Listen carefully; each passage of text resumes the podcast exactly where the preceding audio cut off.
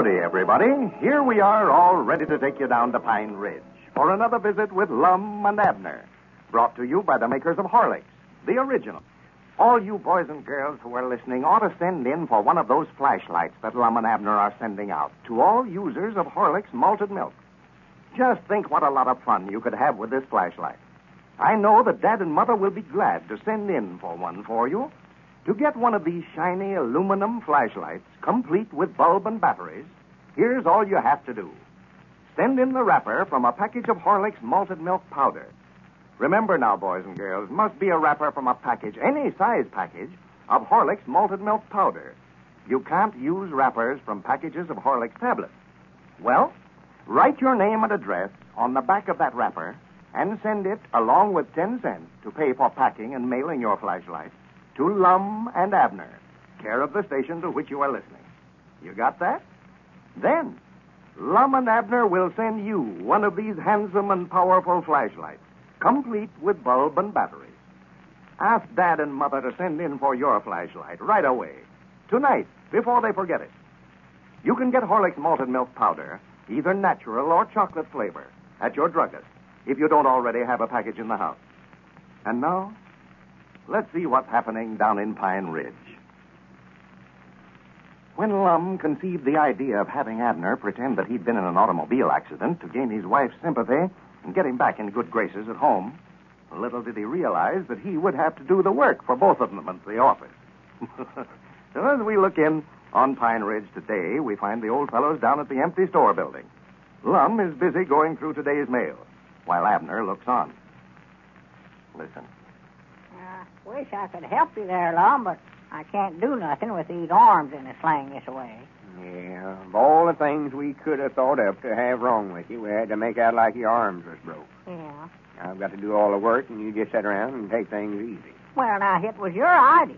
You was the one that had the idea for me to make out like I'd been hit by an automobile. Yeah, well, if I'd have known I was going to have to wait on your hand and foot, I never would have thought of it, neither. Yeah, well, it ain't no use to argue about it now. We've done told Elizabeth that they's broke, and we got to keep on making out like they are. Yeah. If she ever was to find out that we just made that story up, why, ain't no telling what she would do. About whip us both, that's about what she'd do. Yeah, m- maybe you better keep your arms in a sling for a while yet, anyway. Yeah, sure. See, I just figured at the time if we made out like you were serious hurt, Elizabeth would get to feeling so sorrowful for you, she'd make up with you. Well, she did. She did. It worked all right. Yeah, I know, but I never stopped to think that it'd take three or four weeks for your arms to get well. No. well, I never neither. She'd be mad enough to bite if she knowed we'd been fooling her, wouldn't oh, me. Well, of course, she'd be mad over that, all right. But if she knowed that she'd been waiting on me, feeding me, and all that, and me just laying up there in bed when there weren't nothing wrong with me, she'd just about pull that house down right on top of it. well, I can tend to the matrimonial business and sending out these flashlights, all right, but I, Granny's, I want you to have them bandages off of your arms there by the time we get the store opened up.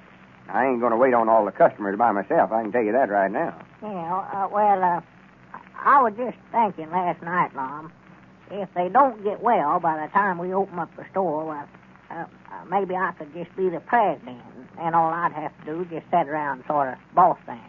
Be the president? Yeah, I, I could be the president of a new store, you know, even if my arms was still broke. Abner, have we got to have another argument about who's going to be the president? Well, no, I don't know that we have to have an argument. Well, good. I'm glad to hear it. All we got to do is just decide right now that I'm going to be it, and then we get ready to open up for business, why, it'll all be settled. Mm-hmm. You've got it all figured out, have you? Yeah. yeah, I, I, I thought that up over at the house last night. mm-hmm.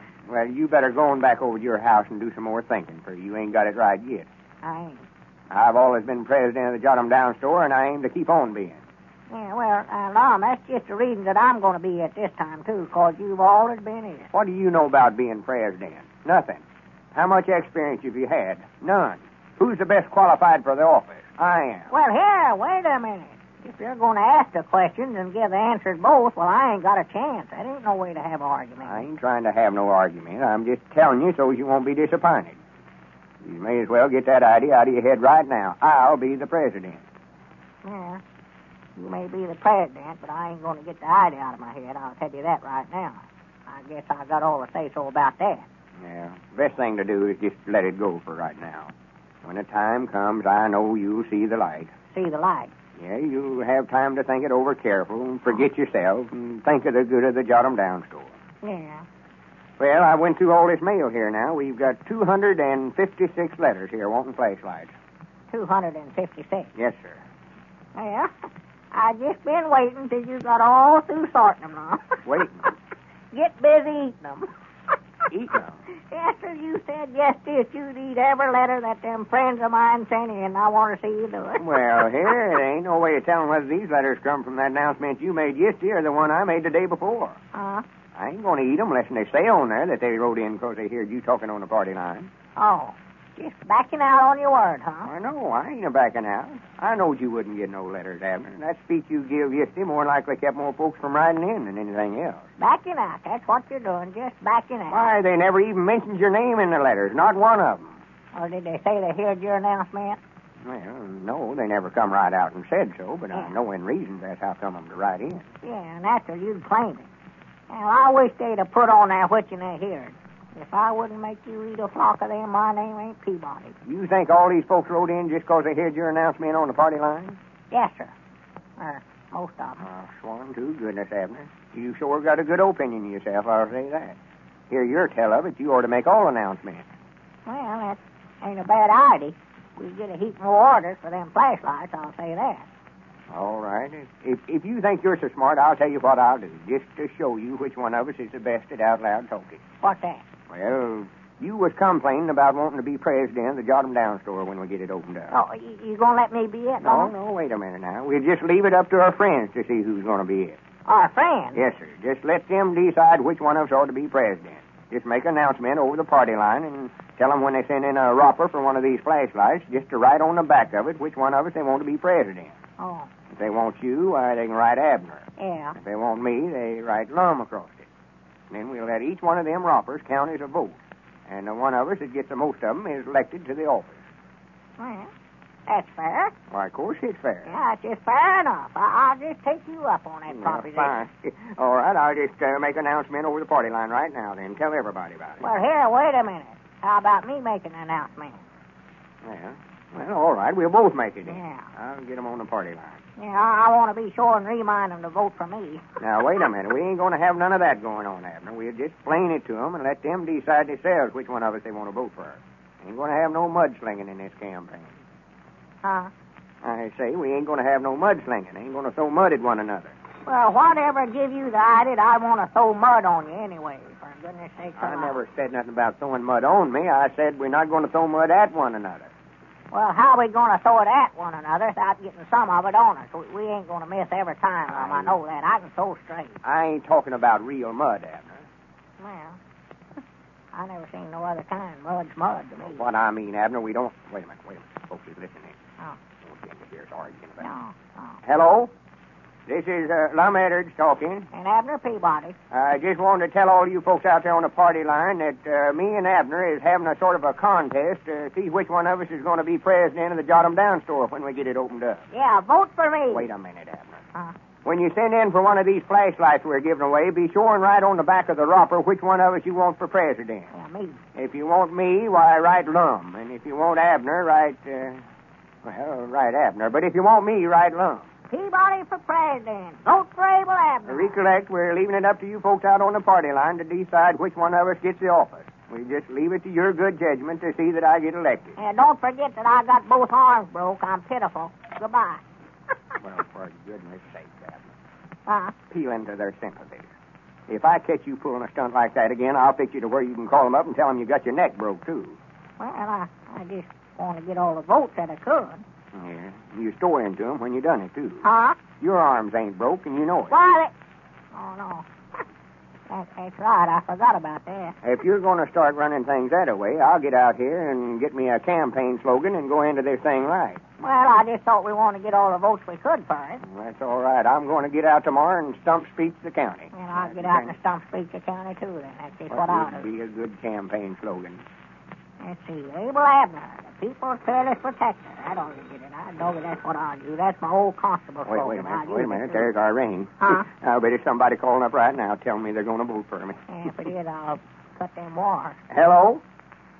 Uh, uh, huh-? Oh, yeah. Yeah, he's here. Uh, Just a minute. Wait a minute, Elizabeth. It's your woman, Abner. Oh, uh, uh, you'll have to hold the receiver up to my ear, Lum. Oh, for goodness sake. Hello? Oh, I'm feeling all right. You done what? Oh, my goodness, I wouldn't have did that, Elizabeth.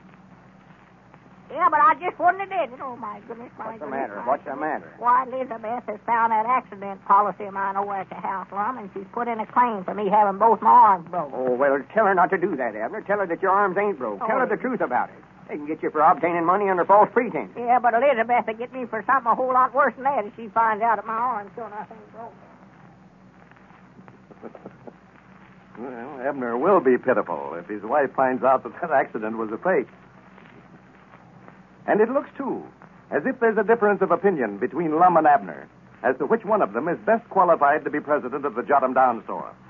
I'll bet Abner has a lot more friends than Lum thinks he has. Cast your vote in this contest. And at the same time, get one of these handy little pocket sized flashlights, complete with bulb and battery. It's a really useful article, folks.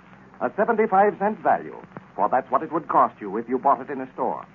But all you have to do is send in the wrapper from any size package of Horlicks malted milk powder. Must be Horlicks malted milk powder. Wrappers from packages of Horlicks tablets are not eligible.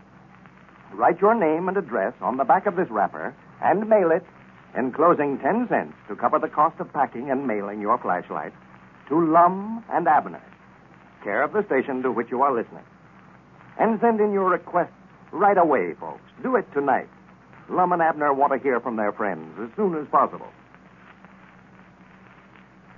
This is Carlton Brickard, speaking for Lum and Abner and Horlick, who now bid you all good night and good health.